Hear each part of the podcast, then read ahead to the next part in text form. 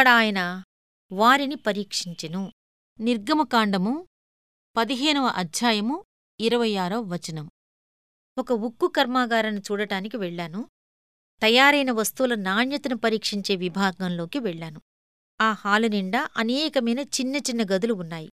ఉక్కు కడ్డీలను విరిగేదాకా పరీక్ష చేసి ఏ స్థాయిలో అవి విరుగుతాయో వ్రాసిపెట్టి ఉంది. కొన్ని ముక్కలు విరిగేదాకా వాటిని మెలికలు తిప్పుతారు. కొన్నింటిని తెగిపోయేదాకా సాగదీస్తారు. కొన్నింటిని సన్నని తగరంలాగా అయిపోయేదాకా పీడనానికి గురిచేస్తారు ఆ విభాగం అధికారికి తెలుసు ఏ రకమైన ఉక్కు ఎంతవరకు ఒత్తిడిని తట్టుకోగలదో.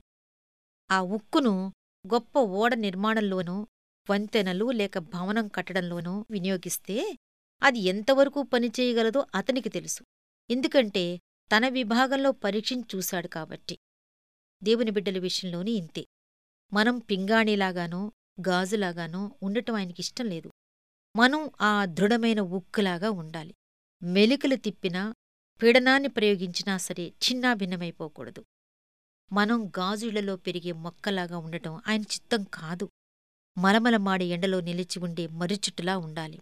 ప్రతి గాలికి చెదిరిపోయి ఇసుక తిన్నెల్లా కాదు తుఫానులకి ఎదురు నిల్చే నల్లరాతి బండల్లాగా మనం ఉండాలి. ఇలా చేయడానికి ఆయన మనలను తన శ్రమల పరీక్ష విభాగంలోకి తీసుకువెళ్తూ ఉంటాడు.